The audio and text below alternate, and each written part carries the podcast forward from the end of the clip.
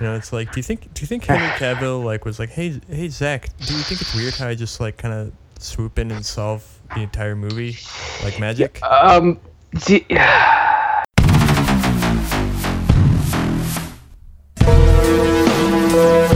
The Big Show. hello everyone, and welcome to Talking During the Movie, the show where two jagoffs talk about new movies and movie news. I'm Mike, And I'm James. and uh, this is episode number 81, which we have called Mike and James Impossible Six. As you can tell, we're we're still getting back in the groove of things. Got a bunch of ideas. We got a bunch of ideas. Clearly. Uh, Mike still doesn't. Mike still has the debate about whether or not to say welcome or welcome back. Um, I thought it was a bit presumptuous if we've been away so long to say welcome back. Well, yeah. Hey, well, this time we've been away. Hopefully, just a week because I'm hoping to have this up by Saturday, and I think that's a reasonable time period. I don't know why it took me so long to edit and post the last one. Yeah, you asshole. What do we pay you for? I don't all know. I know is all I know is I, I need to do the intro. I don't know when we're doing the disaster artist. Probably uh, show two. I need to do the intro. I don't care if we're breaking the order, but I need to do the intro. It's Okay, time. we got some got some good plan for that, and we have some good shit planned for tonight too, if we can make it there. Because I am falling asleep. Uh, yeah, I just uh, I just ran nine miles. Well, the equivalent of nine miles on the machine. Oh, And I was like, so- what the fuck? Well, not ac- not nine actual miles. It's pouring down rain, but uh, Uh, oh god, yeah, this rain is ungodly. and it's twelve thirty in the morning. And Came out of nowhere too. I went into my my showing of The Square tonight, which is not one of the movies we're going to be reviewing, and it was bone dry. And I come out and it is torrential downpour. it's the power of art, man. That's that's a power. That's a power of the Palme d'Or. It's a rainmaker. Yeah, that, that's how you water those palms. I, I, I don't know. The, the, At the Golden so, Globes, at the Golden Globes, it's a lot more about greasing palms. Get, get No. fuck out of here. so I am alone going to be talking about two films tonight. I'm just gonna sit here and make shitty puns the whole time. Uh, that's usually my job. I've been replaced. This is how it feels. Well, uh, we are. I'll let you back in on this because we are going to talk Okay. about right. uh, two two films. Uh, one, the uh, directorial debut of Greta Gerwig, uh, called Lady Bird, starring Saoirse Ronan. Yeah, I think it's uh, Saoirse. Saoirse. Saoirse, okay. Uh, she's she's like starred in a couple of my favorite films the last few years, and I, I still can't quite get her name right, which is horrendous on my part. So I apologize. Um, and then uh, we're gonna talk about this little indie. I'm not sure how many people have heard of it. It's, it's very obscure, but uh, I think uh, we can have a good discussion about it. It's called the Justice League. Oh yeah, no, I the League of Justice. I, I can't even remember to be honest. Uh, yeah, it's. I mean, it's it's tiny, but hopefully we can. Uh, hopefully we can tip some people off about what to think. Yeah, I was just about to say that Yes. you know one of these movies is, is among Will the best of the year. you So know, I'll leave you in what, are they, suspense. what are they supposed to do with that? I guess I'll just have to listen to the to the whole episode to find out. like, oh gee, I don't I don't know. Is it is it Zack Snyder's film or Greta Gerwig? I, I, the only answer to the the only proper question that has the answer it's Zack Snyder's film is what's going to make me more want to down a bottle of bourbon sit in my apartment all day. what is Zack Snyder's film? Uh, yes, turns out that's all the answers. Every single one. Yeah, so uh, it- we'll, we'll, we have some words to say. Yeah, we do. We do. I already said a few words on my Letterboxd, but I definitely have more to talk about about the whole movie, where I, I did focus on one aspect of the movie, one super duper aspect of the movie. Oh man, um, no, oh man, that's super man. Um, And Uh, and the pun mic is back. yeah, coming out swinging, despite the fact that it's uh, twelve thirty in the morning. it's 12:30. Thanksgiving is now. Happy Thanksgiving. Oh yeah, no, man. it's Thanksgiving. Happy Thanksgiving, James. I'm thankful. I'm thankful for sleep. I'm thankful that our I'm podcast is back in, in the full for- swing of things. I'm thankful for listeners. I'm thankful that we get to sit here and talk about movies. I'm thankful that I, I saw my 80th movie on my quest to 100. So, oh shit, uh, where was? How long? How far have I gotten since the last episode? I don't know. I, I don't know. Do you, do you got to show off your movie count every single time? I'm just updating people. Uh, It's like I'm not. I don't know that I could really get to brag about about shunning everyone in my personal life, including at times my girlfriend, to pursue a meaningless number that I've assigned a meaning to. I mean, you you whatever. At least you you interact with people to a certain degree. All right, just because just because you're you know just because you're only a little bit of a loser doesn't mean. wow. Okay. Sorry. No, no, that's fine. It just hurt, recording it, it hurt like everywhere. Oh yeah, I mean that was the goal. I, I want to hurt the people that I care about in my life because apparently that's the side of me that comes out at twelve thirty in the morning. So uh, we're probably gonna go first before we go to the the blockbuster that wasn't um, of the Yeah. Justice League. We're gonna do the the the indie that wasn't that actually was has turned out to be something of a Actually- blockbuster. Pretty successful, yeah. Um, Yeah. So much so that I actually ran into friends from not my current job, but the job I had before, at my showing of Lady Bird, which is, mind you, Oh. happening. At, it happened at seven o'clock on a Wednesday night, uh, right the day before Halloween or Halloween Thanksgiving, the day before Thanksgiving. Uh, not necessarily a popular time to go to the movies, and uh, yet, pretty sure my theater was more full than Justice League. no, my Justice League theater was definitely packed, but I did see it maybe on opening night. I can't Ah, remember. Okay, yeah. Um, but yeah, it was, and the box office has been very disappointing for that. They're gonna lose millions, which puts the whole fate of the DCEU into question. Yay! I'm happy. It's funny we're like we're we I- I didn't di- plan to, but I think we're kind of discussing a news story here. I some, mean, some movie news. I, I mean, yeah. some Yeah, so, some of what we promised in the intro. Um, yeah, no, this is their first. What's looking to be a bomb. I mean, critically, almost all their films have been either mixed, if you're being generous, or just flat out loathed. yeah. Um, The, I mean, the only one that, that got straight flat positive reception was Wonder Woman, um, which and and we both liked, despite having a Reservations. one major like Brooklyn esque flaw with. But Sure. And I mean, I, I, I, didn't really. I just thought that the reception was overblown in in the fact that I, I saw not only one but several articles referring to it as the best superhero film in ten years. Um, Justice League. No, Wonder Woman. Oh God, I was, I just. Okay, I Um, gotta pump the brakes now. Y- yeah. So uh, no, no one's saying that. No one, no one's saying that this league. um, I just think it's interesting that you know how how long at this point? Five, seven? No, no. Uh, about five years ago, right? Mm-hmm. we had the Avengers, and that was basically the film that codified the Marvel universe.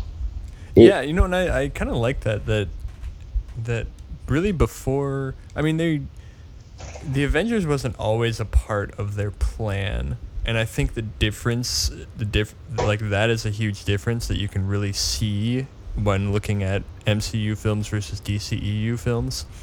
That Absolutely. that especially, it, like the MCU sort of fell together, rather than was meticulously planned and marketed. You know, I mean it. It's, it has definitely become meticulously planned and marketed, but I mean, it, it- like it, it started from an Easter egg from Jon Favreau. That was it. Jon Favreau put an Easter egg in, in Iron Man at the in, in, in the post credit scene, Mhm. and uh, they had no idea what it was at that point. If it was going to go anywhere, if they wanted it to go anywhere, if people wanted it to go anywhere. And then the more it sort of built, it just like took on a life of its own, where the Avengers was like an inevitability, not something that was like, oh shit, we got to do this. Right. And actually, we didn't really mention this so much in our, our review of Thor Ragnarok, but there are benefits to that interconnectivity between all the films that I actually, I mean, because I was kind of treating that like a crutch that the films were using. Like, oh, we don't need to tell a complete story. We're just one, you know, one Jenga block in a tower. Um, I've, I, I played Jenga recently. I'm sorry, that metaphor is fresh in my mind. But, um, like, you know, we don't have to be a contingent, we, we, we don't have to be uh, an independent whole. And, you know, I think they're actually addressing it a lot differently now, and they're using it much more as a uh, as a strength. Th- this notion that you don't have to. You can you can take a lot of liberties with what people are willing to accept based on just the fact that they are b- being constantly inundated with so many new characters, so many new situations, and so many absurd powers that at a certain point you can just kind of go with it. Um, and I, I love Spider Man, but that was a very contained film. Thor Ragnarok's were the first film where I felt that like in full swing, and that is a benefit of that. That's just a culmination of what the Avengers basically instilled. This principle that they instilled that these are interconnected films, um, and I I know that this is largely you know the machinations of this corporate machine but i really do i like i am legitimately non-ironically in awe of what marvel studios is accomplishing at this point um, and we'll get more into this with our justice league review but it just it just feels a decade ahead of of you know su- of, of other superhero films well a certain set Thor, of Thor superhero films in Ragnarok, by the way, not not Justice League. I'm assuming. Thor Ragnarok is what I'm talking I about. actually, you know, So- maybe maybe that was about the Justice League, and we're just on completely Oh. different playing fields. I mean, maybe, maybe the likes uh, of which we haven't been since a movie like look- Mistress America or While We're Young. oh God. okay, we can't review Noah Baumbach films on this show anymore. It- it's uh, and I think that's actually against our rules. I considering our two most rambling and incoherent dialogues were about his two latest films. Um, yeah, probably, probably a legitimate rule. I think we should instill. we just we both went in there not prepared for a fight. I think, yeah, no, for sure. It's like Uh, while we're young in Mistress America, we're, I was just like, so yeah, we're both on the same page, right? These films are bad, and then just, you in, just like to, uh, me to, like to your amazing. Credit, to your credit, uh, in retrospect, While We're Young is a bad movie. uh, Mistress America is not. I still think it's one of the better screenplays in recent years, but uh, uh, yeah. Yeah, I've been interested to give that a give uh, Mistress America another chance because I heard I I can't remember anything you said in the review, but I did do remember something someone else said uh, about because nothing you said touched me whatsoever. It was not, I don't know, but I mean my uh it, it was something I might have missed or context I missed is when Greta Gerwig's character sort of like gets that that call out, you know, where she sort of realizes that the main character has been writing this kind of article like exposing all her like flaws, you know, her being like petty and, you know, uh, I, I can't re- really remember everything, but and and I remember, I, but I do remember that scene. But what I don't remember is the reaction that was described, where she sort of takes a stance of like, "Do you think I don't know these things about myself?" Hmm And for that, you know, that I could see why someone who got that take from the film would it would have had a much different, uh, well, much more positive experience than I did. So Here, here's here's where I will draw the line, and this is, mind you, based on a viewing, uh, not uh, based on not a very recent viewing of this film. yeah, but I think if you, see like three years ago. yeah, but I think if you view it as a treatise about being a writer or an artist, it's gonna come off trite. Um, if you view it as a film about growing up, it is a lot more poignant and worthwhile. Well, yeah, and that's sort of what Um, that person was getting at. It's is like, you know, when you you you're kind of like aware when you're growing up that you're growing up and that you're stupid, but you're just sort of like, you know, stuck in that in that way. But you know, Yeah. I don't know. So we're uh, interested to talk about that. But first, a different Greta Gerwig movie. First, a different Greta Gerwig movie, and this one I don't think we're going to be split on, um, because no one seems to be split on this. It's a her, no, and, and literally zero. It has a 100% on Rotten Tomatoes. yep, and it's in the '90s on uh, on Metacritic, and uh, and yeah, it's a uh, uh, Lady Bird, her directorial debut. She also wrote it, Mm-hmm. um, and it's basically about Saoirse Ronan growing up in Sacramento, California, um, going to a Catholic girls' school, and uh, sort I, of mean, I think a working title was Girlhood. girlhood. No. Um, and it was taken by a French film. It was. um, I mean, you joke, but isn't it kind of nuts how many echoes? I mean, was I the only one getting a lot of echoes at the latter half of Boyhood in Lady Bird? And and, I, and I mean, I know for a fact you weren't the only one because there was at least me. So okay, yeah. Um, and that is not to call the film derivative because we're dealing with a very different character here.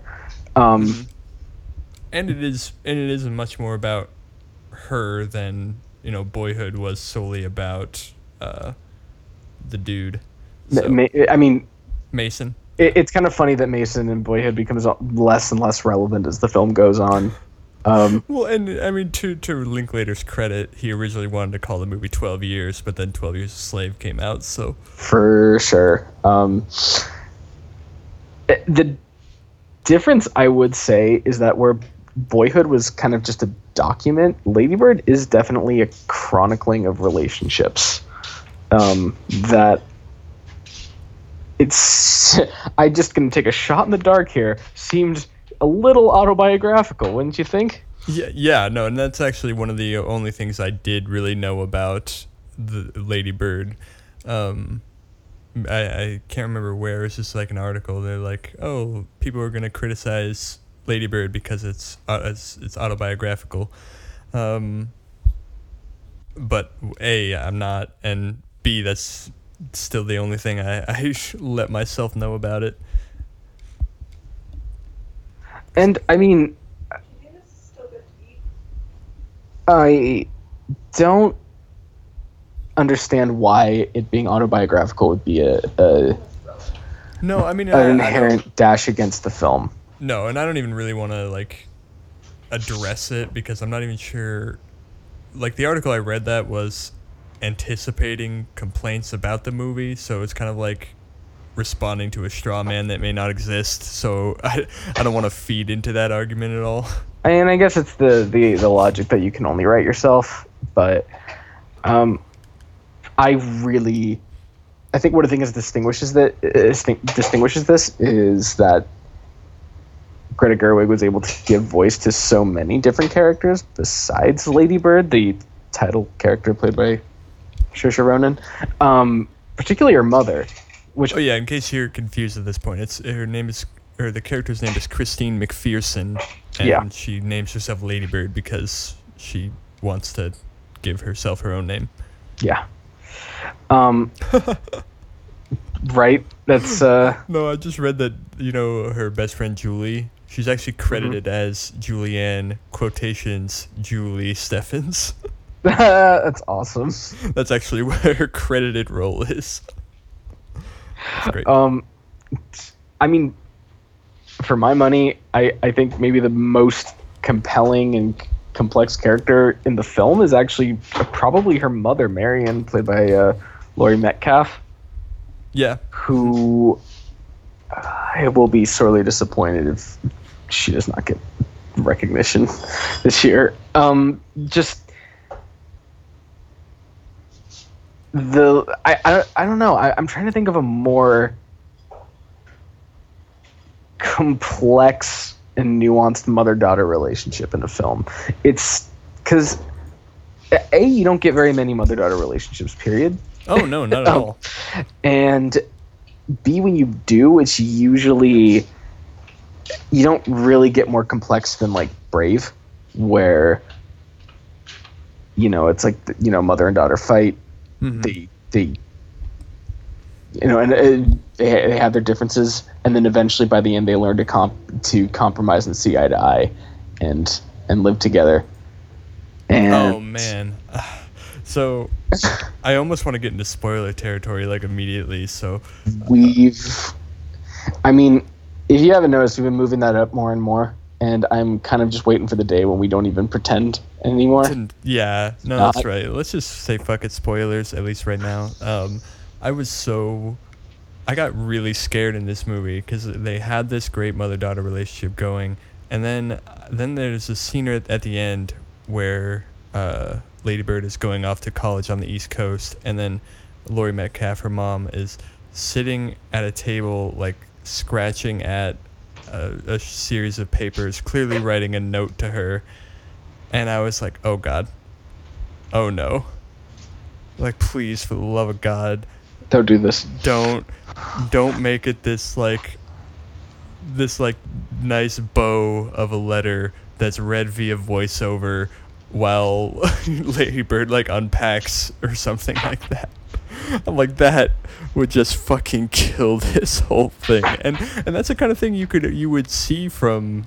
I mean, you that's that's the kind of mistake that you would expect a first time director to make, and uh, you know, especially when you're directing and writing your own your own uh, movie. Mm. that's yeah it's it's uh it, it's kind of what your gut tells you to do despite the fact that everyone's done it and it's way too clean and just just downright dishonest Yeah, no, exactly, and I, I love that it's like when she finally does get the letters, you don't get to hear what they say. no Um, I mean, you could- if you had it- and it wasn't even her mom that sent them; it was her dad, played by Tracy Letts, who is awesome, by the way. He was in The Lovers uh, earlier this year. I told you about that movie. yeah you did And, and yeah, it's still lingering in my mind. But yeah, there, it was a great. It, it turned out to be actually a great scene rather than just a cliche bad one. That yeah, It- as you said, is it's funny dishonest. because the because the differences actually from what you described are so minor. It, it she does get those letters, and it is when she's unpacking. Well, Um, they're, they're incomplete letters too. It wasn't like, oh, I'm struggling to, I'm struggling to find the right words to say, and then I finally do, You and this you solves got it. everything. Yeah. and it, it's it's the intentionality too. She was yeah, you're right. She was never intended to get those. She her mother even to the end of the film, she and her mother never successfully reestablished communication.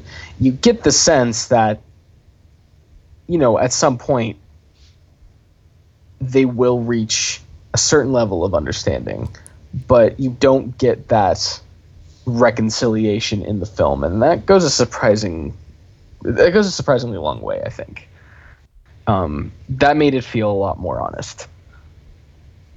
Um, Yeah, I mean, I, I'm just, I'm just so happy that Greta Gerwig didn't, didn't go there. Like it's, I mean, this is, it, it's the same thing sort of that we were praising about, like Jordan Peele, and that it, like, for his Yeah. directorial debut in Get Out, he just showed a surprising amount of restraint that ultimately benefited both the movie and the characters within it. Yeah, it was, and it's funny because in both cases, I was kind of on edge the whole film because I mean, a you like both these, you know, you like both these people as actors, but you're keenly aware the whole time that this is their freshman project, mm-hmm. um, and you are waiting for them to show that it's their freshman project. um, like this, honestly, the first 15 minutes of this film, I was holding my breath because I really thought she was going to try and do Juno. Oh yeah. Like, do you know what I mean? I thought that she was going to try and be too cute, too like, you know, uh, offbeat and like you know tr- you know try and have this unique voice that just does not like edgy and age quirky well. And, yeah. That that right that just kind of comes off as indulgent in five years if not right away. Like i like juno in 2007 too but yeah, i can't watch it anymore. But that, um, that's the thing that's the thing about it too that it's like lady bird's character is one that's constantly changing and constantly trying to change whereas like Juno is sort of this like smug, self-assured character who's already. and you're pretty sure she she's is. gonna be all. And you're gonna. You're pretty sure the kid's gonna be all right. Yeah, the kid, kids are kids are all right. The kids are all right. There's no actual danger. It's fine. Um, it's safe. Uh, I'll take my Academy Award now. Thank you very much. yeah, exactly. Right. Yeah, and this just uh, not at all in, in Ladybird. You actually kind of it's funny how much that the how much the film defies the the typical structure. The point to the point where like when the film is winding down, um, and you're pretty sure you're you're in the final few scenes, and indeed you are actually in the final few scenes, and you you know you think you're gonna kind of get this, you know, opening of a new world in college. Um, you find yourself with the main character in a hospital, suffering from alcohol poisoning. what do you want me to do? She's drunk. like, I, I don't know the the uh, I don't know the temptation to wrap things up neatly is r- consistently frustrated in the film, and I, am really happy about that. Um, yeah, I mean that's something you she as you said it is it is at least semi autobiographical, but it's and that allows her at least to pull from the truth of their own life, you know. Um, mm-hmm. And if it didn't, feel, I mean, if it didn't feel to a certain degree universal, I would be on that bandwagon. But I feel like I don't know. I feel like Greta Gerwig you know finds the universal in the specific. Like this is not a vague story. She's clearly dealing with real people and nuanced situations and very particular circumstances, but you can kind of see this applying to so many people growing up. Even though this is actually very much a California centric story, and actually, I, I'm not sure how you felt about that. There was a very strong emphasis on, particularly Sacramento, uh, which is the, the city that the film takes place in. And uh, it's funny because one of the people I ended up being in, seeing it with, though I intended to just see it alone, uh, she actually grew up in San Francisco. Or sorry, San, Sacramento. Oh wow, San same, Francisco! What? That's a great city. Great city. Um, she grew up in Sacramento and actually had a very similar uh, story to Greta Gerwig and the Ladybird, um, and it's it really resonated with her, probably even more deeply than it did with me. Um, I'm wondering what the you know heavy emphasis on Sacramento uh, did t- did for you in this film. Did that actually add anything, or did you just kind of feel it? Um, I don't know. There I mean, for because, me? It was because kind that's of, blew up.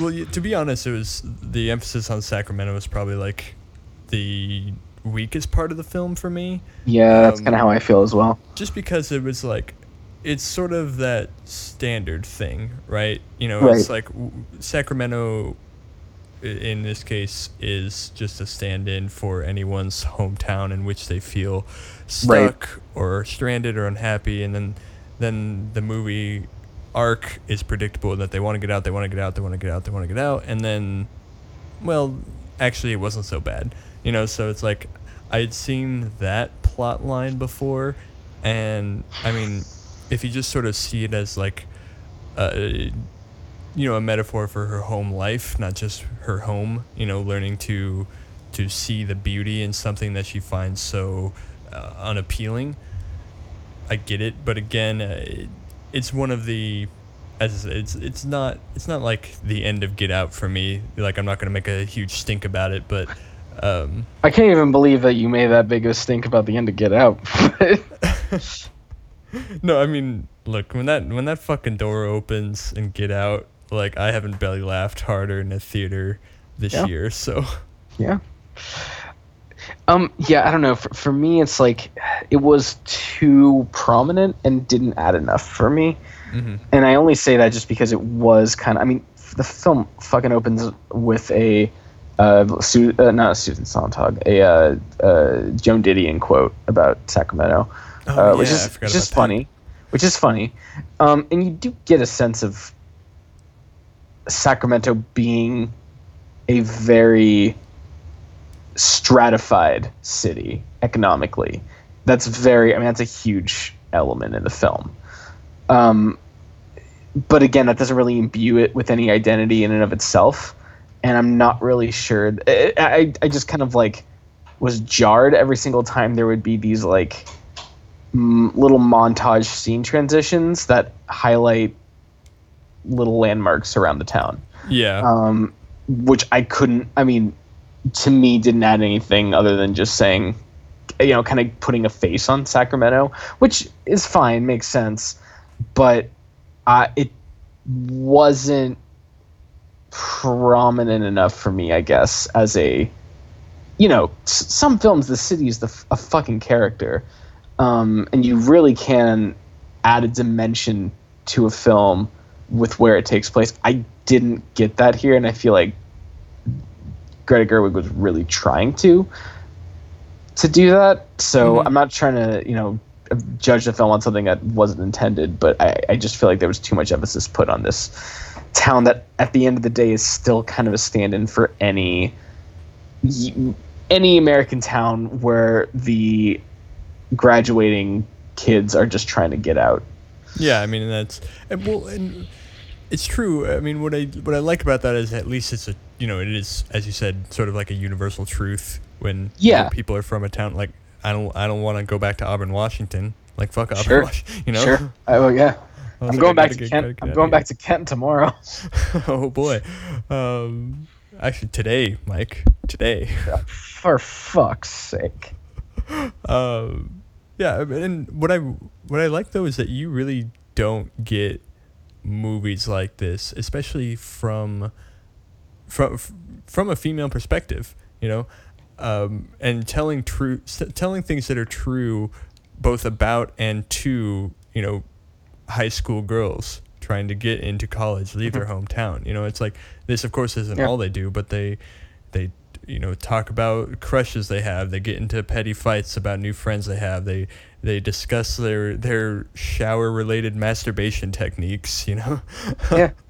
And I it's like it's it's refreshing to see these kind of like real women characters written by women well even the Catholic uh the Catholic school faculty uh which you know I can't really think of a more uh, stock source of easy comedy than a stern Catholic school faculty. yeah right and uh, I mean, this film pretty much avoids just about every single, you know, every single trope. I mean, there is a uh, vir- virulent, vir- vir- virulent. Oh my fucking god! virulent virulent pro-lifer uh, assembly speaker. Uh, you know that. Okay, you are going to get that in a Catholic school though, and the resolution of that scene's hilarious. But like, I don't remember This whole uh, movie's hilarious. This whole movie's Yeah. hilarious. I don't remember like a a stock stern nun character. In fact, there's Even the the, even the the, the, the counselor. surrogate for that is like She's brilliant. completely relatable. You know, it's like at one point, Lady Bird she like puts a you know just married to Jesus on the back of her car and like decorates it. You know, like weddings for like cans and stuff like that. And then later in the movie, she's like, "I know it was you, but I'm not gonna punish you because it was funny." It was funny. Yeah, like, yeah, it was funny. like they're and it's funny because the the religious element has nothing to do with Ladybird's sense of entrapment. She doesn't feel confined by that at all. In fact, when she does escape and she's in New York, one of the first things she she asks um, Do you a believe in boy God? she's socializing at at a party is, "Yeah, do you believe in God?" And uh, you know, he says, "No, it's ridiculous," and she just can't fathom. You know, she, can't fathom why people will accept a name that was given to them but not believe in God. And I That's the was thing. You put you put fucking Juno in in this Catholic school, and she's gonna be the most like edgy, snarky. an- anti-religious person. Sure. at Yeah. the school. Yeah, and Lady post- Bird po- easily could have been that, but Greta Gerwig has a bit more. Uh, again, a bit more restraint, but also just understands people as as complex beings, not monoliths designed to get laughs out of the the edgy liberals in the crowd. Yeah, I mean, even there's a certain deal of self-deprecation and, and humility you have to have to give yourself. I mean, you know, she she's given herself the name Lady Bird, you know, to try and stand out, but you never get the sense that, that she is. Well, there there is a, a sequence in the film where she is clearly trying to put on airs and impress people, but her Oh, I mean, and, and that changes throughout too. And that depending on, like, changes throughout. She's talking to, you know, what she's Right. interested in and not, and it's sort of like toward the end where she has to say like, you know, actually, fuck you. I, I am interested in this. Yeah, right. Um, yeah, I don't know. You just it's it's funny how she is given this sense of identity and, and connection with her hometown without the answer just being oh stay there you know it's Yeah, not right. it's not a it's not a simple it- like that's the thing there are no simple relationships in this film she doesn't have a simple relationship to her mother um, she doesn't you know she doesn't have a simple relationship to her to her catholic school she doesn't have a simple relationship to her town Hey, she doesn't have Um, a simple relationship with her father either, because her father is much less, true. much less cantankerous than her than her mom. But you could tell too that he would rather she don't go there's a- there's for very several reasons. One, he loves her and misses her. For two, you know, money. And then when they have that interaction about, you know, when he realizes that she is like ashamed of him, you know, that's like you could really see how much that hurt him. there's a quick line of dialogue um, when he's playing solitaire and uh, uh, Lady Bird and her mom are, are arguing, and her mom, you know, brings the dad into it by saying, you know, it kills your kill your father that, you know, you say we live on the other side of the tracks, and he tries to back away. He's you know trying to, and she's like, no, you can't always be the good guy. She has to know that what she says can hurt you Yeah. and it's really quick and it doesn't you know the the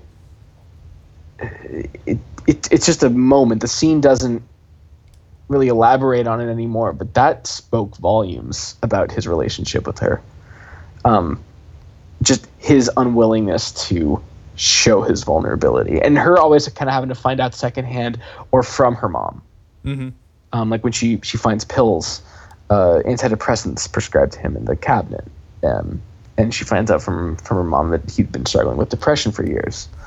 Um, and it's funny because you have that that is this really rich, rich, complicated dynamic to something that on the surface seems so just the you know genial father daughter loving relationship. Um, and there's nothing simple. Her uh, first boyfriend, played by Lucas Hedges Mm-hmm. um, from uh, Manchester by the Sea. And also Bruce- Grand Budapest Hotel. Uh, that's right. No, no, no. Uh, pumps none- gas. Did he? Oh, I thought he was. Uh, he was because he was definitely in Moonrise Kingdom. Oh no, he was yeah he was in Grand Budapest. Uh, He was a guy who pumped gas at one point. That was seriously his only scene. Oh my god. Maybe he's gonna be a new Wes Anderson regular. Um, but you know, it's, you know, uh, fuck it, we've spoiled everything, right? Um, we're, we're in spoiler corner anyway. Oh, yeah. she, uh, you know, head over heels in love with him. Uh, she finds him, you know, making out in a stall with another guy. Which I'm just saying, there were many other stalls in that bathroom that were clearly open and I unoccupied know, I know. um anyway uh and you know she's obviously heartbroken it's it's uh you know makes it very hard to reconcile with him but she at a certain point they do reconcile and even her relationship with him is not simple and she does come to be very close to him despite the fact that he hurt her like that and despite the fact that she does keep him at a certain arm's distance for the rest of the film. Um, it's not just as simple as you know tossing him aside or moving on. Um, i don't know. I- I just i liked how there was that attention to the complexities of human relationships even in what would in lesser hands be minor characters Yeah, I mean, I I obviously really, I really can't speak to the high school experience of of a, of a you know a teenage girl because I was never that. But from from what I understand, it's it's pretty true to that, and it's cool that that exists. As I was saying, that you know you don't really get movies like this, uh, and hopefully we'll get a lot more. And I'm really glad that Greta Gerwig was able to, or you know, write and direct this, and that you know A24 picked it up. You know, absolutely. And uh, yeah it's i mean I knew uh, and a- she could she, I Sorry, knew she could write from Frances anyway go ahead. Sorry. I was just gonna say that as a, as a side note, like most of my favorite films of the year that I can name off the top of my head are A24 movies. So I think I'm becoming a true fanboy. I think they're just making really good fucking movies. Um, yeah. and have filled a void that Pixar left in terms of just a consistently good yeah. film production company. Yeah, I'm gonna see Coco later this week. But I yeah, hopefully to I see if it can get a little save the year animation died, which oh is my 2017. god! I think honestly, I think as long as it is feature, I, I I think as long as it is passable and feature length, it's a shoe in. yeah, no, you're right about that. Yeah. Because what the fuck else are they gonna do? I don't know. But Ladybird also really, really funny. Like it's, it, she she nails so much about uh, the subtleties of comedy as well, which is not just resting on the joke itself or the line. Like we talked about, you know, our favorite joke this year in the Big Sick, uh, in that it's it's not really the punchline. It's the immense setup that leads up to it, where you're not even like expecting a joke to come. You're like, oh, okay, the the character delivers the line. He's on the he's on the back foot right now. He's taken off guard, and the fact that he was taken off guard, that was the joke in the scene. And then Yeah. it hits you, you know, and it's like l- the little things, you know, whether it's like whether it's like Saoirse Ronan's like expressions like after realizing she's in an awkward situation, you know that that's a that's a huge part of it. You know, she doesn't just rest on the joke. No, de- definitely not. Um, I mean, it it happens like all the time. You know, one I can Yeah. think of would be like um, when she meets her like second boyfriend, who's like that unbelievable like edgy high schooler. the closest, it, probably my least favorite character in the film, and the, the closest I think it comes to just a parody, like a cartoon character. well, I mean, listen, I know. I'm not saying it doesn't happen. I'm just saying, I that's his only characteristic. yeah, but I mean, It's a little disingenuous. No, I mean, but look, I I I remember guys like I remember that guy specifically. I remember being that guy. All right. I mean, I was never I was never that edgy, but um, I don't know if he caught the book he was reading and that she was reading later. It's oh no, Howard Zinn's People's History of the United States. Oh. It's the like classic history book that you go to college and read in your freshman year, and it just blows your mind, man. Oh my god. Everything we learned in high school was a lot. It's like the stereotypical, you know, oh, Thanksgiving's about killing Indians. yeah, and you're like, oh, it, did you know that Thanksgiving is about? Yeah. No, I get it. right Um, yeah it's it's that that's kind of what that stands for i thought it was fucking hilarious and it wasn't even i don't even think the book was ever that in focus No, I like mean, there was so. a shot of it. And there's a time too where he says something so outrageous that that uh that Saoirse Ronan that Ladybird like instinctively like laughs at it and then she realizes that he he's just not keeps joking. staring at her. And then so she sort of like stops laughing immediately like turns away and it's like I mean and that's that's the kind of stuff that I'm and just gazes like yes. gazes with him off into the middle distance. Yeah. Nothing in particular yeah no it was hey hey i get it i get the character i get why he was there and it was funny. I'm just i'm just saying Mhm. he's definitely the uh probably the most one-dimensional character in the in the film and just felt a little disingenuous that's all. Yeah well. Um overall though i love the film too. Um yeah please please go see it. It's uh mhm. uh, it's fucking give Greta Gerwig all of um freaking Noah Baumbach's jobs because at least we can agree on her work. Yeah, and you know she actually does, she has a really good shot, at least at being nominated here, um, for For- for, for- best director. okay, yeah, that's a. I think it's a. I think it's a shoe in for best picture for sure. I'm not sure that there is, and I'm not saying she doesn't deserve it. I'm not sure that there is a strong enough directorial presence here to to It- Um, it's certainly it's not it's certainly say- not showy. that. No, no, it's not. And it, but it, however, it is not poorly made at all. It's actually pretty adeptly shot, and I, I do like its reliance on uh on generally wider takes. It, Mhm. it it tends to incorporate a lot more actors and blocking in the frame as opposed to just shot reverse shot close ups. It does have that a bit, but um, in general, it seems a little bit more uh, a little bit more sophisticated with how it stages.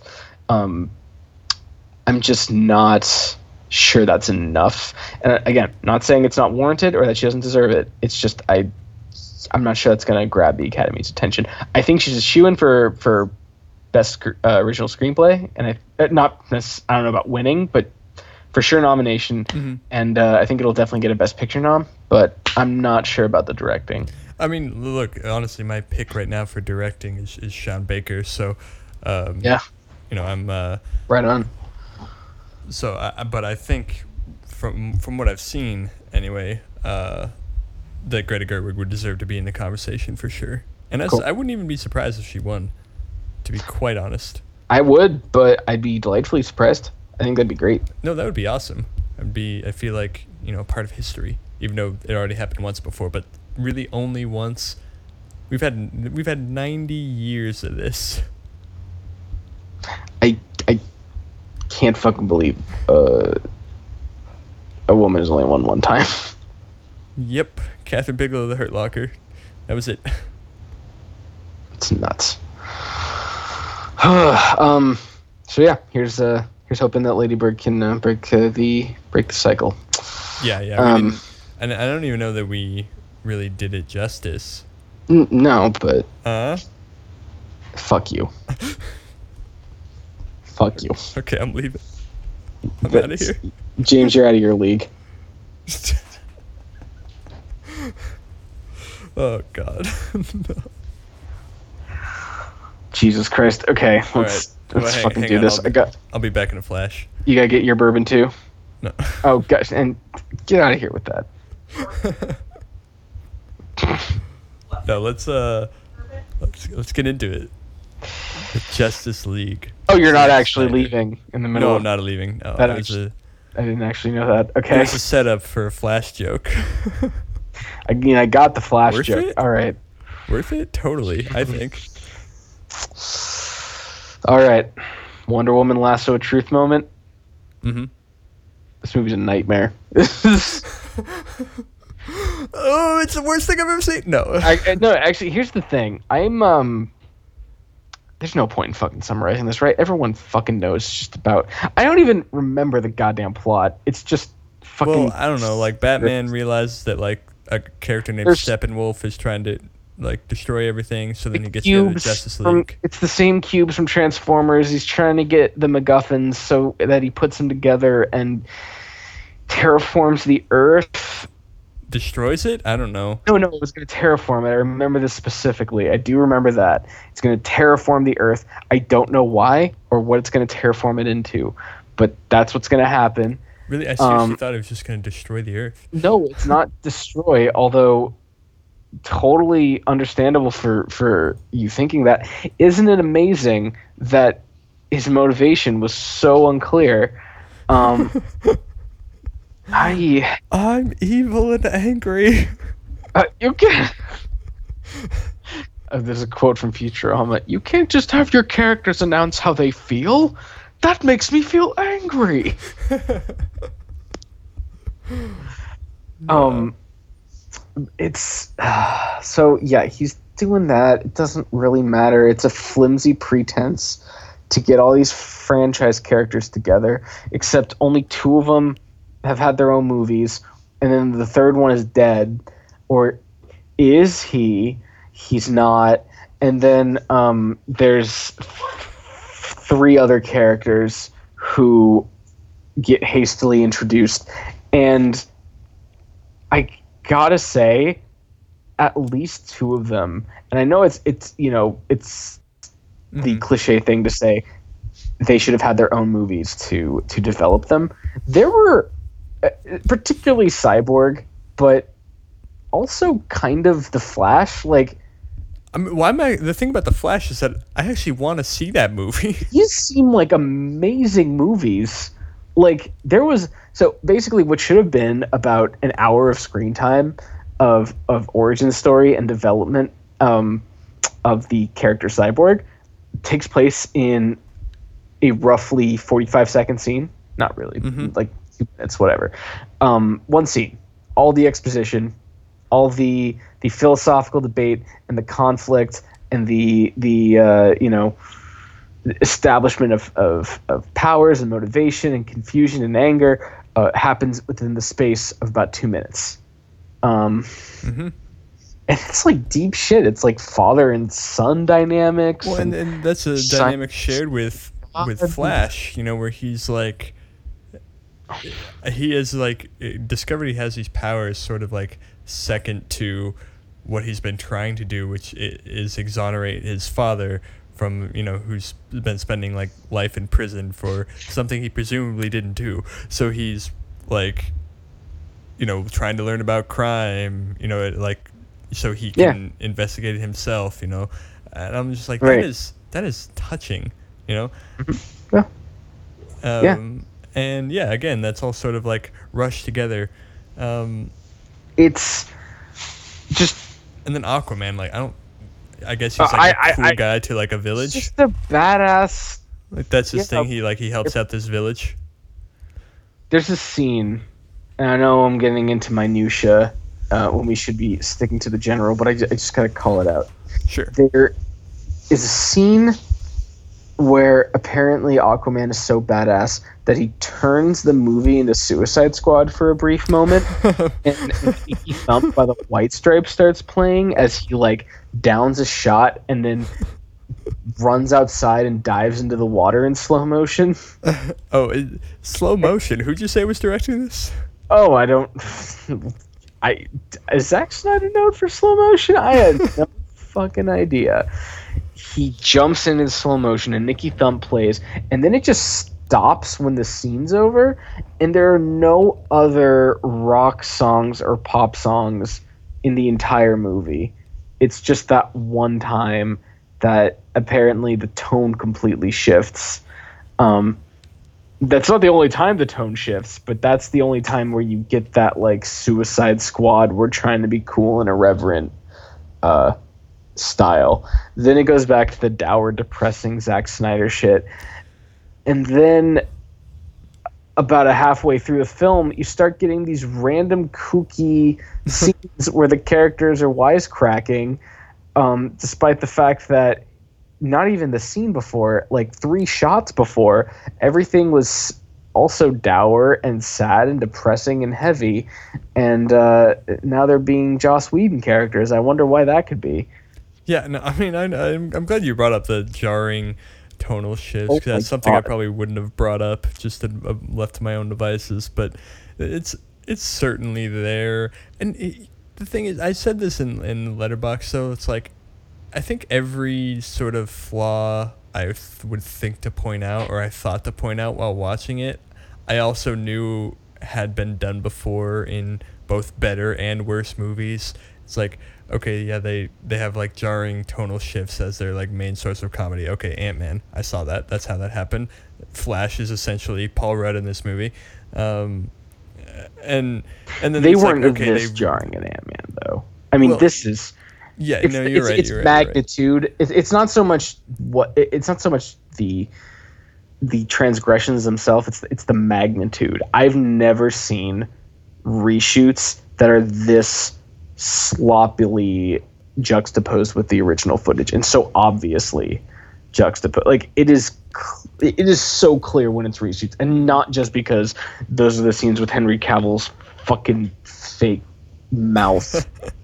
well and and then you brought up the the characters being introduced which you should i mean it's it's a it's a it's an important aspect of the film to bring up but i mean like tell me tell me this wasn't a thousand times more watchable than fucking suicide squad in, in those scenes like it, it oh no, I I it want to. was. So I mean, it's like I wasn't like shocked or appalled by any of the bad that I saw in the in most most of Justice League until fucking Superman showed up. It's um. I will say this though. Uh, it is. This is probably. Yep. It's my second favorite DC universe film. it, it is. It really no, is. I I think I'm with you there, man. Um, because, and actually, this is probably going to be our biggest point of uh, d- disagreement here. I didn't hate Superman as much as you did. I'm gonna kill you. Uh, no, I mean for real. It it's almost like well, okay, the Superman at the end because it's it, there's two different Supermen in this movie, right? There's a Superman that comes back who is just this like he's the Superman of the last two films. He's like fucking, you know, angry Henry Cavill, hates everyone and everything. Um Especially and dying people. This is like oh, especially what? Dying people. Oh yeah, especially dying people. They really they really rustle as jimmies. They really off. He's like oh. they God. really they really harsh as mellow. Um, you know, if they could just like stay out of the way while he's fighting Zod, thank you very much. Um, cannot be bothered. And actually, it's funny because there's this scene at the beginning of the film, the, the first scene, which is really weird. Um, it's actually not weird at all. It's oh, very, it's the the clip of him, right? It's very clear that it's there because they saw Spider-Man: Homecoming. um, Yeah. and so they have to start their film with cell phone footage that completely misunderstands the tonal implications of the cell phone footage at the beginning of Spider-Man: Homecoming. Anyway, um, the last bit of that scene is the kid filming asking Superman what his favorite thing about Earth is, and he like sm- smirks and doesn't give an answer before the scene cuts away, and I, I didn't actually realize it at the time, but I heard people say since then, and I feel like an idiot. Uh, pretty sure that it was implying, you know, his answer was he was thinking of Lois Lane. Yeah. I didn't actually pick up on that. I was like, what, what, what was that? I don't. I, I thought actually the implication was nothing. He hates her. he hates everyone, um, which I still think is pretty believable. But Oh no, it definitely is. but that's like so not the point of Superman is to say my favorite thing about Earth is my love interest and the people who mean a lot to me. And not you all. I don't give a shit about you and the world and saving people. That's not very Jesus like of you, you not obvious obvious metaphor. you obvious metaphor you put your arms out all you want it's doesn't no it, it- so there's that superman and that's also the same superman we get right when he gets brought back. Then there's the superman of the climax who i think is just a barrel of monkeys. I think that he is he's he's not real because and i mean that both literally and figuratively he is literally not present. I think it's mostly cgi um, Henry Cavill didn't really look like he was there for any of this movie. um, and I've actually heard one reviewer uh, kind of point out it's totally possible that in the original cut of this, or not necessarily cut, but in the original uh, story, uh, the original plot progression, uh, Superman didn't come back until like the end. And that most of Henry Cavill's shit was done in reshoots, and therefore required some Hollywood magic to insert him uh, earlier into the film, and I would completely believe that because of just it's not just the fucking mustache, which okay, everyone's had their fun. I've had my fun too, but like it's not just the mustache. He doesn't really look like he is in the same state or country as the, as the people he's supposedly acting against and fighting with. Um, well, and you'll you'll notice it becomes a lot uh, very obvious too because a lot of the shots of him are of just him. Yeah. Like they're they're sort of like tight on his face where they're where almost every other shot in the movie is very quick to show everyone Yeah. at once. Right. That said, the reason I like him at the end, despite the fact that he's clearly dialed in, again, literally, um, is that. Okay. This is the Superman that we were expecting from the beginning. he is lighter, just emotionally. He makes jokes. I do like truth and justice.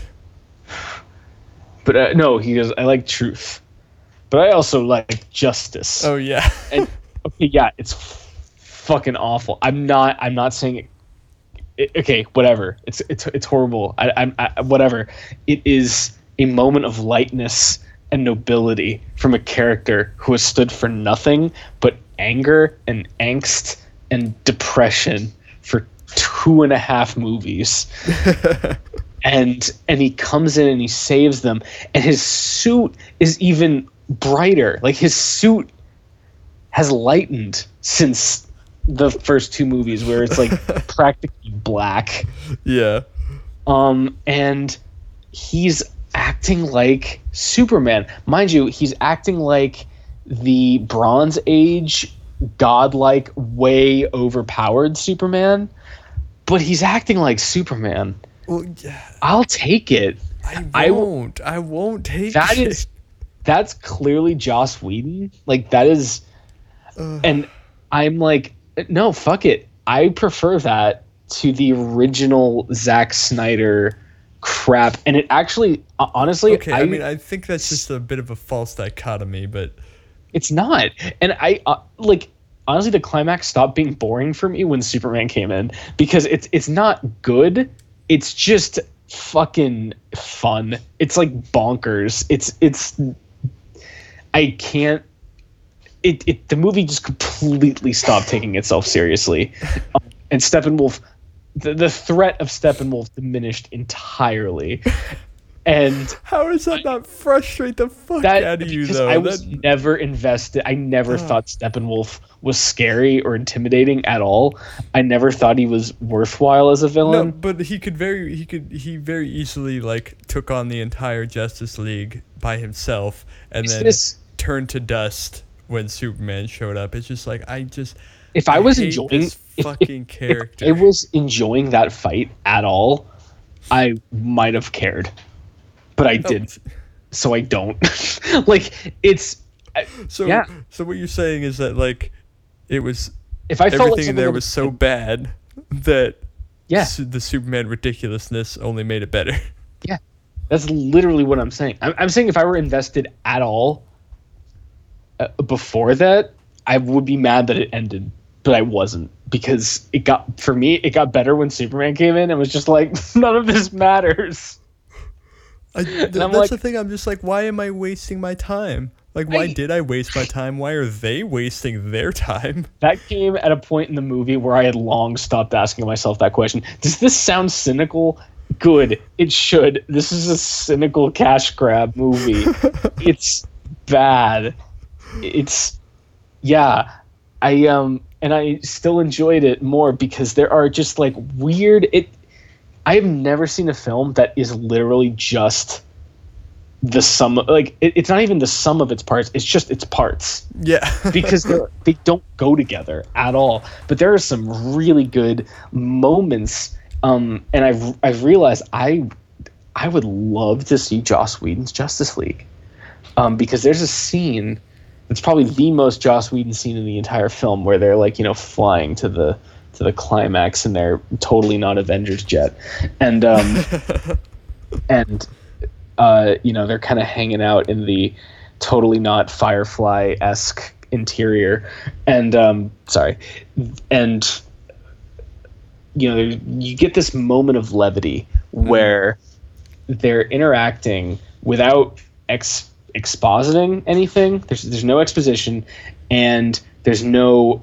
brooding or like pseudo philosophical debates about heroism. blah, blah, blah. Um, and there's this actually really funny joke where Aquaman starts, you know, being brutally honest with every single one of the teammates and just fawns over Wonder Woman.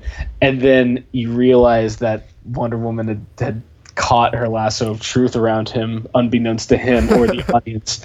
And it was like r- legitimately fucking funny. I'm, I'm gonna remember that about this movie and praise it every time I every time I think of it. Absolutely, Like, it's a great scene. It it didn't fit in at all tonally to anything that was happening, but I in that scene I saw what like a Joss Whedon Justice League could have been, and it would have been awesome. I would have really loved to see that film.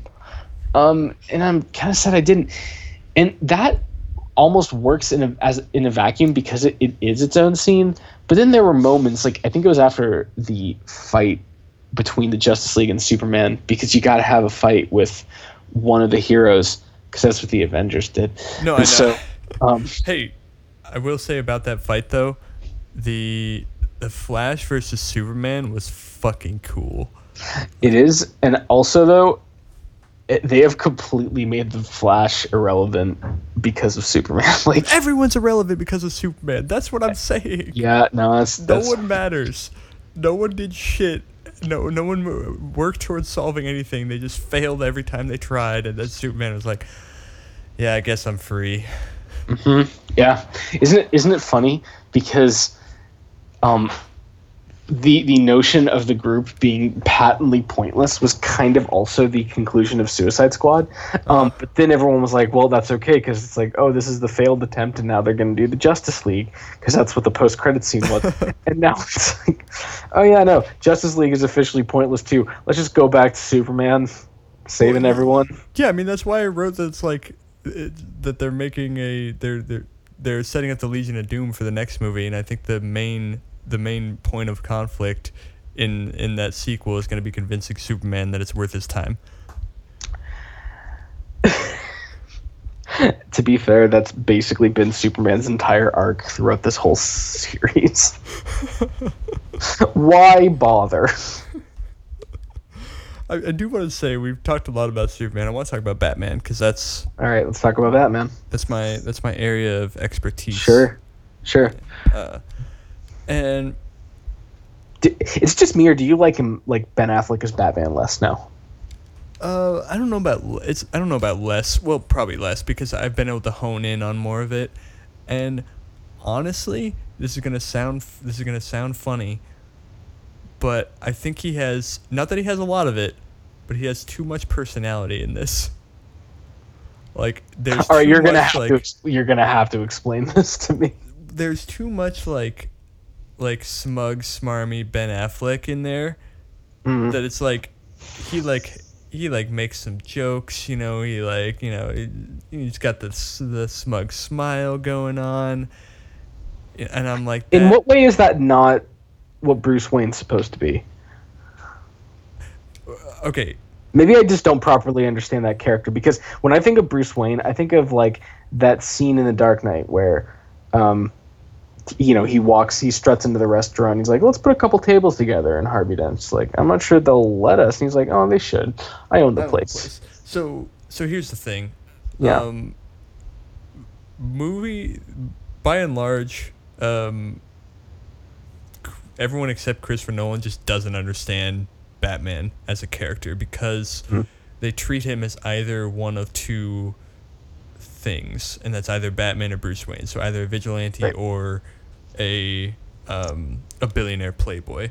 And Mhm. what you what you're describing is like a billionaire playboy, you know, activity. But even I think, in Christopher Nolan understands that it's like Batman sort of isn't. I, I think I, I don't really like how how what Chris what Chris Nolan lands on, but he understands at least that Batman really isn't either of those. Right. Well, they're there's both three, just sort of identities, and he sort of swings somewhere in between. right. There's and- three personas basically.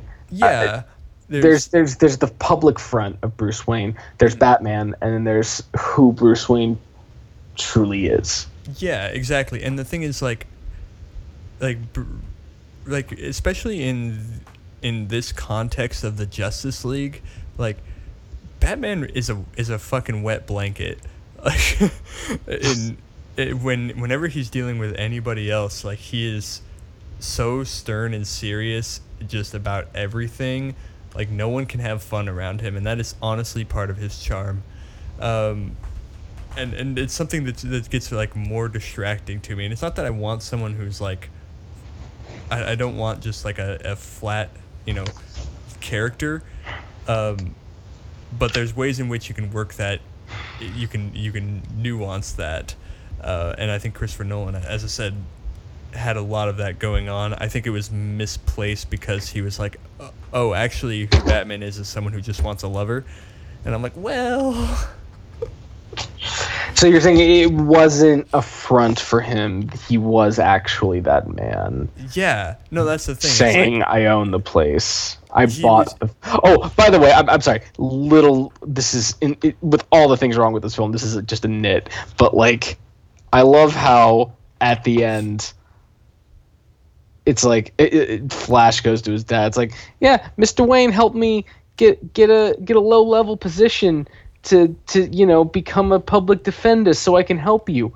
And then like in the a next crime lab, yeah, working at a crime lab. working at like the bottom of a crime lab um and then in the next scene it's like oh batman bought or sorry bruce bought the fucking what did he buy The bank that he owned bought the bank the, uh, Superman's house, yeah. he bought the whole bank Yeah. And I'm Yeah, like- like I guess it, I think it's just like an instinct with him or something like that, you know. no i know i know but like he couldn't have done more for the flash than just give him a low level crime lab job so that one day he can maybe have a shot at getting his dad out I of know. jail. I'm like, dude, Batman, you're the world's greatest detective. You could probably crack You this can- case you- in an instant. you could just I mean you could very he if you really wanted to he could get him out in like a day. There's just no it's hilarious.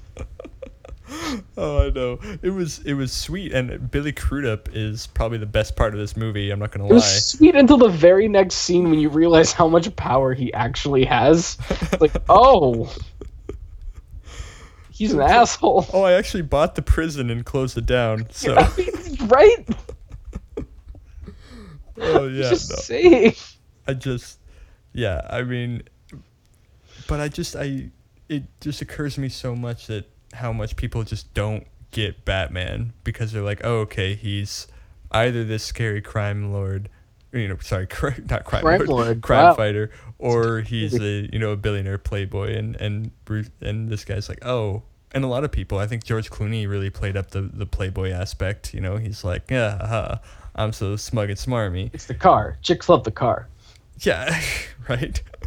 And I'm just like, stop. That's not. No, that is a lie. Everything that anyone sees about Bruce Wayne Batman is a lie. That's the that's what makes his character so intriguing. Hmm. Yeah, no, I, I- absolutely. Um, that's a good point. Um, I'm still not sure. I would say the problem is too much personality. I'd probably say the problem is too much. Uh, I guess too much swagger, if that's a, even a different thing. Like he's just he's too he's too show offy with his with his shit, you know. Mm-hmm. I, I guess I don't know. I, I, I get what you're saying. I still think he's dull as fuck because, and, and I say that because there, there are moments. I was going to bring this up too when we were talking about like the jarring, the, the tonal dissonance. But like after this, after the fight with Superman, there's it even it just you know at one point Superman drops Batman or throws him aside or something, you know, because he's nothing to him. Um, and you know when when Lois Lane walks up, you know Superman discards Batman, flies over to her, and they go to Smallville. Um, and it literally like that whole time was just dour, and then it cuts to Batman on the floor on the ground. He's just like, "Oh, yep, everything's broken." Like Yeah, right. trying to be funny, and I'm like, it, it's clearly a reshoot and something that Joss Whedon put in. Like it's just Well, and, that- and that's the thing too. Like Batman's Batman's sense of humor, like some would say he doesn't have one, and there's very good arguments for that. But really, it's it's sort of like a like a Darth Vader sense of humor. It's very wry. You know, he's never going to be like ha- he's never going to try to make make light of situations necessarily, uh, for anything other than appreciation of his own of his, se- of his own self. Yeah. Um. Yeah. No. For for sure. It just it, look if and if they want to establish a Batman character who's distinct from that persona, from his comic book persona, or from the Nolan films, I uh, please, but make him consider. I mean, that scene stuck out like a sore thumb. It's just so jarring with everything that came before it. So I I don't. I don't know. I'm just not I mean, I, I, I do buying it. I think he was still, for the most part, just just dead weight. I do like that they haven't given Batman a. I mean, not that they would have fucking time to with everything they're trying to do, but I'm I'm really glad they haven't given him a love interest of any kind. They tried to Who with? Am I forgetting Wonder something? Wonder Woman. Yeah, absolutely. Wonder Woman. Uh, Yes, yes, all yes. You don't have her go in and massage him when he's like hurt and unde- no, that's so. No, I mean, and, and look, and that is that is a a flaw I've always found because like one of the things like there the the I really like the Batman the Batman Catwoman dynamic that was in. It- And you've explained why, and I, I, I it's very complex. I, I, well, I mean, I liked I liked it in um I liked it in The Dark Knight Rises, except that they actually do end up together. But that was supposed to be like the end of Batman, so well, at least the Bruce Wayne Batman. So, so I get Right. it in that respect. But otherwise, Batman has always sort of seen himself as someone who can't have a love interest because the Batman always comes first. Right. Um, although you you think he'd have a better plan for uh, for hiding himself than to go to a nice Paris cafe that looks to be patronized by a lot of other wealthy people who probably like, oh hey Bruce, who Bruce Wayne is. hey, you going to the Koch brothers summit this year? Koch brothers. Summit. yeah. uh, um. So yeah, it's. I mean, I don't know. It's I'm just, just, again. it's, I, I, I feel like every complaint I have about this film is everything that's been said already about DC films. But like, it's just crazy how they compounded in this one. It's just to a degree far beyond any of the other films. I, it's bananas how many little plots are introduced in one scene and then thrown out the next, or just don't go anywhere. Um, or there's just no actual buildup or tension or you know stakes aren't established. Mhm. The scene where they decide to resurrect Superman is the scene directly before they resurrect Superman. I know. It's it's kind of just comes out of nowhere, and you're like, wait, okay, I guess that's the thing now. oh well, when you come back, you lose something. Okay, where does that go? I mean, it went, I guess, when they It's a, fought a, and bit. to be fair, uh, it went And about as far as it went in Game of Thrones when they did it there. Just saying, that was I love Game of Thrones, but I'm, I'm I'm sure. I'm sure our listeners will get that when I'm. The Uh, there's just got to be con- look when you bring a character back. There's just got to be some consequence. There's got to be something you sacrifice, and it just nothing at all.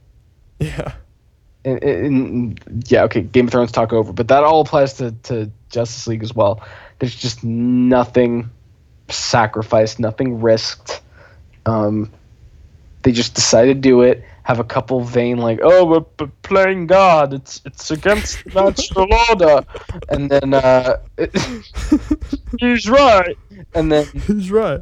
he's right, and then you know there's next usually scene, no consequences to it. no consequences at all. They fight with him because that's what the uh, that's what tested well with Marvel audiences and the focus groups all agreed that they liked Marvel movies, and so they decided to I wasn't on any of those focus groups, damn it, because I hate those fucking superhero fight scenes. It's just like one person is a bit of a twat, and then Just you have to service like, jerk offs. what? There's enormous fan service orgies. Yeah, exactly. And it's, it always comes down to just like one one of the heroes was a bit of a twat, and then the other one had to like pound him into the dirt because of it. You know, at least in Avengers, they established why one of them was being a twat. And this one, they did not at all establish why Superman was being a twat. Yeah, well, Superman's just kind I of. a wish. I had the rule like rules established there. It's like he was Superman was kind of in there when he came back. Like he was definitely angry and everyone wanted to like kill Bat. Also, it's like I didn't they make up in in Batman versus No, they Superman? did. I- Do you, I- do, do you remember the just- Martha thing? Martha? Uh, right. I, I kind of have expected him to like go nuts, and then he sees Bruce like, "Oh, I know you. Our mommies have the same name." and then he's fine again. I know when he's fighting, I was like, Bruce, just say Martha. Martha. it seems to It's do you guys' some- safe word. It seems to do something for him. I don't know why. The dude's pretty fucked up, but that's what he's into. Yeah, no, I mean, I, so I didn't even know like why. Wait, so that's why I was like, we, I think he's I still in there somewhere, and- but and I, I'm not maybe sure he's been right. corrupted a little. But again, I wish I understood the rules because now it's like, I'm, I'm not sure oh, this right. that's all solved by Amy Adams by I Lois Lane. right, but I'm forever going to interpret that scene as basically the equivalent of the scene in Pulp Fiction where um, they inject. You've seen Pulp Fiction, yeah? Yeah, yeah, Where they inject Mia, uh, with Thurman's character, with adrenaline. yeah. part, except you know the, when you had the Superman, instead of just spazzing out for a few seconds, he just goes rampage on anyone near him. Yeah, no, I mean in two, it's like wait. Then they had the the whole like cyborgs like suit like going into like auto defense, and then I was like, wait, is that triggering like Superman's auto defense? Like, what's what's happening here? Oh yeah, wait, that happened. What the fuck was that? I have no just- idea. That's what I'm I saying. I don't know. I don't know any of the rules of parameters that went into that Superman like post resurrection state and why it was. I guess he he flew up to Lois Lane and I. It's like Lois is like, oh, are you okay? Are are you uh, are you better now? He's like, yeah, I guess so. Oh sure, there's just gas. like what? I just But damn it, that Flash and Superman fight was so cool. Like these slow motion punches of Superman trying to move faster than the Flash, and Flash is like barely dodging these these punches that are going to kill him if he gets Yep. if one of them connects. oh Like, oh yeah. really cool and high stakes. It actually had me, you know, it was one of the more tense moments of the movie. Why? Here's my question, because we all know Superman's grossly overpowered, and this is not just in this movie; it's in pretty much every post Bronze Age Superman interpretation. Um, It's funny because when you look at the like original comics, Superman is basically just like a buff acrobat. He Yeah, can't he can like jump across. He can jump over buildings. yeah, he doesn't fly. Um, he was modeled on like acrobats and circus strongmen, and like mind you, you know, flying is cool. It's iconic. I, I get that, but like, why not make his powers limited like that? Why overpower him to that extent? But in this sense, why do they do that to every single one of the heroes? Um, mind you, Superman still beats them all by like light years, but like the Flash at one point can uh, literally he he runs around in a spiral down a wall, like down like a a cylind cylindrical wall, and just in time taps the edge of Wonder Woman's sword so it goes flying back Uh-huh. into her hand in midair and she can slice the guy. like Here- here- these in no way take place in reality or like with any kind of restrictions or physics. Here's a, here's a How do you hilarious take that- thing that I loved about that whole Flash scene. Oh, sorry. I, go on. I think I cut you off there. Well, I was just saying, like, th- that's the kind of shit. Like, they've established that as the kind of thing that's that these heroes are capable of. So maybe because of that, when Superman comes in at the end and saves everything in the most ridiculous and overpowered way possible, it doesn't bother me or jar uh, or, or jar me because it's the same shit that happened before. It's they've established that that's just kind of how these heroes roll. They're all basically gods, and like, uh, uh, I don't. There's no tension. It's funny. It's funny that you brought up that like spiral down, you know, spiral down the wall thing because it was like a moment after that we're like, shit, we need to have Batman do something. Let's have him save the Flash with a grappling hook. when when it's like, wait, the Flash isn't he moving at, at like light speed? How did he? How did Batman? I was very confused him? about that. I'm like, did he just like slow down too much and then not be able to walk on the wall anymore? Like, just I know it's like why was he even in danger there and how did he get how did Batman grab his foot with a grappling hook? it's It's just like oh we need to have Batman in here he needs to be useful.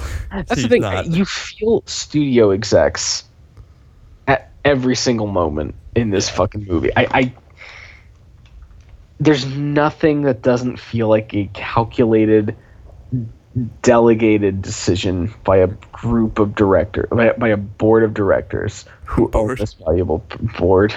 Merlin, you still want to get in on the the action? Uh. I've had my mic. I've been holding my mic this entire time, and talking to my mic. Get it?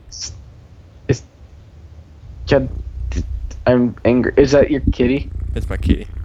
Oh, Yeah. oh. All What, what, what does he think? Uh, I don't know, Merlin. What do you think? I concur. I never actually thought of that. Wow, sometimes the mind of a cat can open some pretty wild things to you. A beautiful mind. Beautiful, beautiful cat. Are they doing another like beautiful mind type of movie? Beautiful, beautiful meowed. Oh, God, this is Um, not working, Merlin. You're you're a fat kitty. Oh, I thought you were talking about my horrible, horrible pun. Oh no, this is not working, man.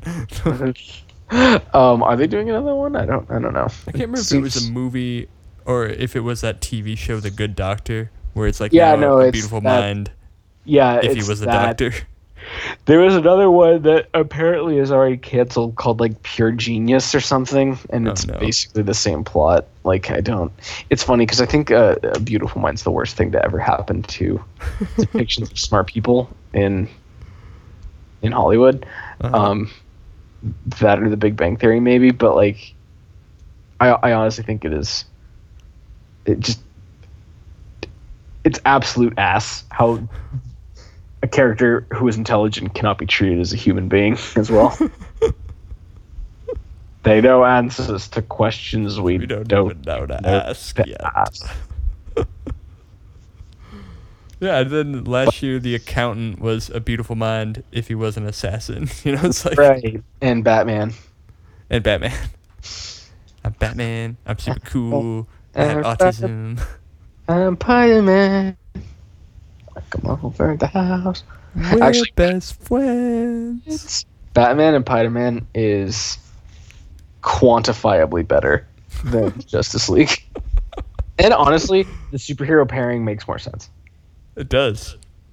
Um, their friendship actually has some development, and See, and I would actually believe that those heroes are on equal playing field. You know. Yeah. Yeah. Yeah. And, know, like- like I don't know. I, I want to know if Spider-Man's gonna get his cereal. See, I just I long for the days where well the days in the comics anyway where they were like where Batman was like fuck all you other superheroes stay out of my city and that culminated culminated so much in the actual you know Batman versus Superman the you know the Dark Knight Returns Right.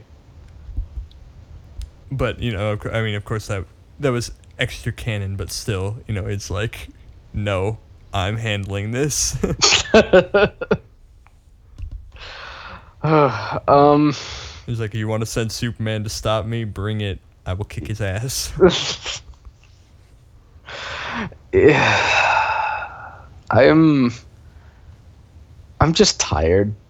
Both actually tired and like I'm worn down. And I I just the irony is not lost to me that, you know, like I I said earlier in the show, the Avengers is what codified the the Marvel universe. And it looks like Justice League might be the one that dismantles the DC universe yeah. because I like don't. Here's the thing. Uh, No other, like every other DC film before now in this in the universe has been able to deflect. Like, oh yeah, this one sucked, but like Man of Steel sucked. But next time is gonna be Batman in there too, and Wonder Woman, and they're gonna really lighten things up. Um, it's not gonna be so unpleasant and and cynical and weigh on you so much. And then you got to Batman v Superman. It was terrible. It's like, well, Suicide Squad looks like it's, you know, it's not bound. Zack Snyder's not directing it. There's lots of like, you know, fun music like Guardians of the Galaxy. It's got a lot of energy. There's not the you know the characters are for the most part unknown, so you don't have this like huge weight associated with them. Suicide Squad sucks. And then I think everyone was just collectively wanting to die. Um, but then Wonder Woman came out and it was great, and it's like, oh, there's there's hope now. DC films can be uh, good and character driven, and you know actually present you with with situations that feel important and meaningful, and that they they have consequences. And then Justice League comes out, and the thing is, Justice League is at the center of this universe. Every single character is connected to it, and I, Justice League fills me with so much apathy about the rest of this franchise that like there's no deflecting from it. There's no picking yourself back up. And even e- even in Wonder Woman, like I think they sorry, even in Wonder Woman, like I think they pulled off the the dual protagonist pretty well. Um, that said, I still just want to watch Chris Pine in that movie. well, I, I don't I don't agree with that, but I do think that he it's ridiculous that he steals the fucking climax. Like- mean, yeah, I, yeah, yeah. in no way should that have been. He, should not have demanded that much to the like. uh, That was a more. It's because that's also the time where they decided to introduce fucking God of War Ares to the plot. Turns out you can punch Turns out you war. can just punch it and it goes away. if they didn't shit the bed that bad, it wouldn't have been so so egregious. Uh, either way, though, eh, yeah. So honestly, DC franchise, I wanted to know: Do you bleed? And the answer is yes, you do. You bleed cash. You bleed cash. You hemorrhage money. You know what? And the, hey, Deathstroke, Deathstroke looked pretty cool in the Deathstroke- post-credit scene. Yes, James, I agree. Uh, fan, I mean, Deathstroke looks really awesome. Mm-hmm. Totally, totally not like Thanos from Guardians of the Galaxy. From, sorry, from the Marvel Cinematic Universe. It's totally its own thing. Totally not trying to seize upon a, uh, you know, another successful franchise. Thanos? Yeah. I know who Thanos is, but you're comparing Deathstroke to Thanos? Oh no, sorry. You're talking Deathstroke. No, Deathstroke looked awesome. Um, I know. I'm sorry. I Okay, I thought thinking, like- no. I was what I was thinking of was um fucking Darkseid? Dark Darkseid? Side. Yeah, Darkseid, which they only name drop. You're right. You only see. That's right. Uh, Deathstroke, who is also I. I kept calling him Slade because I watched Teen Titans when I was a kid. Yeah, yeah. I mean, he's like- the called he's he's a DC Deadpool. I mean, he's not as he's not the is. the, the quippy uh very mercenary different guy, but- his name is Slade Wilson, codenamed Deathstroke, as I- opposed to uh, Deadpool, who is real name Right. Wade Wilson. I li- I cannot believe that they were that blatant. And this isn't this isn't a movie thing. This is like comics. The comic competitions just got fucking ridiculous, like petty as fuck, Yeah. insane. Um. uh, yeah, Slade Wilson. That's. Oh God. Um. Yeah. No. No. Death, Deathstroke looks sweet. Yeah. That was that was cool. But But, it probably won't happen ever. So no. No. Um. I think that this franchise is now officially on life support. Like I don't. I don't know what can save it. yeah, we'll have to we'll have to find out. They could consolidate it into just Wonder Woman. Like just make a Wonder Woman series. See, I hope they do because that would be honestly the biggest tragedy is if we don't get any more Wonder Woman movies Yeah. this whole thing. That would suck. I mean, just cut your losses and focus on what people actually liked. Yeah. So I mean, oh wait. Well, I think at least one movie actually is happening. One more DCEU movie. yeah, I. I think it's I think it's Aquaman. Yeah, and I mean like they basically have to because they because the movie's almost done. Like, right and like this is why this is why uh this is why I'm hot. so reluctant. This is why this is why this, this is why they were so reluctant to um not they just like any movie studio was so reluctant to establish the cinematic universe before is that like You're sort of counting your chickens, you know? yeah, you're making everything interdependent. So now, if they want to pull the plug, they can't until they finish this movie that they already are kind of not banking on. Yeah, it's like they have they have a few that are actually dated in 2019 and 2020, but those there's still time to cancel those. Like Aquaman Oh, yeah, is happening. will. But yeah, Aquaman's happening. Aquaman's coming out next year. Yeah, next year. hmm Um, directed by James Wan. Forgot about that. Oh, yep. I know. I did not forget about that. Oh man, see that? I mean, that that is cool, but um, I, I don't know. It's just, yeah, I don't know. I I'm pretty sure that this is gonna kill it because the thing is, any DC movie not doing as well as expected. Okay, whatever. This is a really important movie to be a hit. It's Mhm. it's going to determine the progeny of all franchises connected to it, all the film series, and it's just not. It does not bode well. And I'm I'm happy that at least uh, you know it seems like people are getting tired of this shit too, and like you can't just slap Batman or Superman or Wonder Woman on something and people are going to buy it. Like that's not necessarily the case, and I'm I'm just very happy about that. Man, I, just see the tagline here on Justice League that you can't save the world alone, and I want to complete that with Uh, but unless you're Superman Super- can.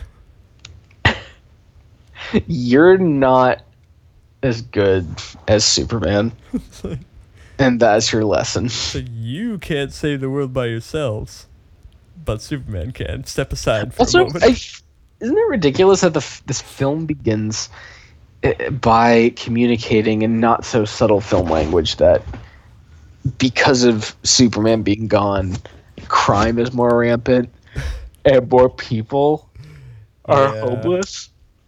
Um, but the whole point of the last two Superman movies has been how Superman hasn't actually made anything better.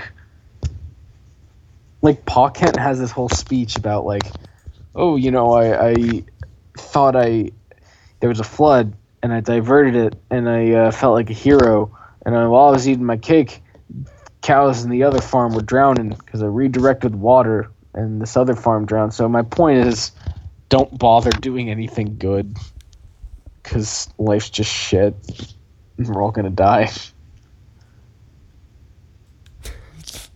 God. That was, I mean, that was literally a Pa Kent chat. One of his warm fatherly advice moments. That's the thing. Like his parents just give him shitty advice in every fucking movie. I honestly think Jonathan Kent is the worst character in any of these movies. It's it's just so awful. It's just so. Uh, I don't know. I guess I know where Superman gets it from.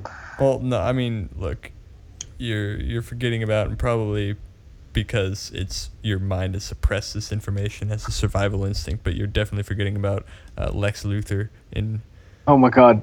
in Dawn of Justice. The red capes are coming. Like, what did what did he want? What was, was- his plan? Was what were they even going for? What was the actor doing? Why weren't why didn't the director stop him? What? Like, hey, hey, Jesse, and Jesse's like, you realize I'm Oscar nominated. Okay. Jesse, you know we hired you because of what you did in the Social Network, and you know you were very like cool and detached. and- Listen, Zack, how many Oscar nominations uh, do you have? Di- di- oh, di- Oh, is it- thing. Is Oh. it zero? Yeah. Mm. Well, allow me to retort. uh, like, I don't know. Good point. All right, I did actually suppress that. It's also the the utter exhaustion descending upon my my brain. Yeah, I know. Yeah, we should we should wrap this up. Oh, don't see it. Just don't, because if you see it, it's going to be less of a flop, and DC will learn less of a lesson. Yeah. Sorry, I was in the middle of a yawn. Definitely see Ladybird, and Oh. definitely see Florida Project, which hopefully we'll be able to review next week. Yeah. Mm. Probably one of these. see, look, we're we're back enough that we were already reviewing two movies at a time. Mhm. Yes. Maybe next week we'll introduce the reintroduce the third segment. And do Tangerine, which we've already reviewed on the show. Uh, well, you know, Sean You know, Baker we- has a We could do Starlet. history. I've never seen Starlet. he's got a history of films, yeah. So I mean, you know, we can take our picks. Yeah, it's true. Yeah. I'll look into it. Uh, for now, uh, you can follow me on Twitter at JamCozy. You can follow my quest to 100 movies at, um, at James Cosnides. That uh, that's on uh, on Letterboxd. You can just search James Cosnides on Letterboxd. You'll find me. Uh, And uh, you can find me on Twitter at McElleiden892. And uh, you can follow my the, the fact that I exist on Letterboxd. It's certainly it certainly exists. yep, director underscore Leiden. You can read his Logan review. Oh yeah, yeah, I did that. I don't remember doing that, but I did that. I think he, I think it's four and a half stars. So Um, yeah, sounds about right. I don't even like stars. I'm, I'm glad you looked at the star rating and not. You know, this is why this is why stars are stupid. stupid, stupid, stupid, stupid head. It's dumb and duty head. And on that note, now that we've completely devolved in, into childhood speech, uh, A good show. A good show this show. week. Be be also good show next week. Thank you for watching. thanks for thanks for tuning in. Thanks for give us a like and a favorite, all that.